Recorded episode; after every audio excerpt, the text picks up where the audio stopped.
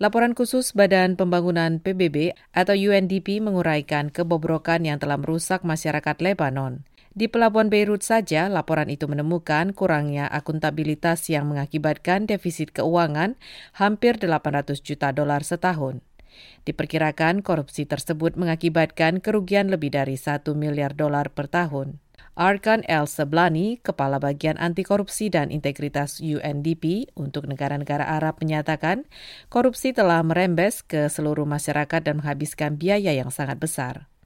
According to some estimates, the costs of corruption in Lebanon uh, is equal to $5 billion a year. Menurut beberapa perkiraan, kerugian karena korupsi di Lebanon setara dengan 5 miliar dolar setahun. Jadi, angka ini sekitar 9 persen dari PDB negara. Itu hanya biaya langsung, belum termasuk biaya tidak langsung, hilangnya kesempatan, serta biaya sosial lainnya termasuk kesehatan dan kesejahteraan warga.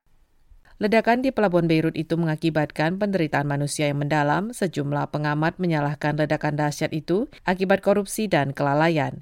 Mereka mencatat pihak berwenang telah berulang kali mengabaikan peringatan untuk memindahkan bertonton amonium nitrat, bahan kimia yang dapat meledak yang tersimpan dalam kondisi tidak aman di gudang pelabuhan. El Seblani menyatakan pelaku yang bertanggung jawab atas ledakan itu mungkin tidak akan pernah diketahui.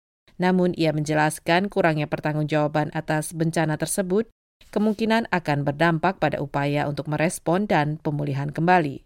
Arkan juga menambahkan adanya peluang untuk menghalang-halangi para donor internasional untuk mendanai kebutuhan rehabilitasi kota tersebut. So leakage and embezzlement uh, of money and goods, bribes and kickbacks in construction projects. Kebocoran dan uh, penggelapan well uang dan barang, suap dan penyogokan dalam proyek-proyek konstruksi, uh, serta ambil alih politik atas beberapa upaya terkait, semuanya nyata dan terjadi di Lebanon. Ini tidak hanya terbatas pada sumber daya melalui lembaga-lembaga pemerintah. El Seblani mencatat jaringan-jaringan korupsi yang menyusup ke sektor publik selama bertahun-tahun juga telah membentuk organisasi dan aliansi tersendiri di sektor-sektor swasta bahkan di masyarakat sipil. Pemerintah mengadopsi strategi anti korupsi nasional pertama kali pada Mei 2020 lalu.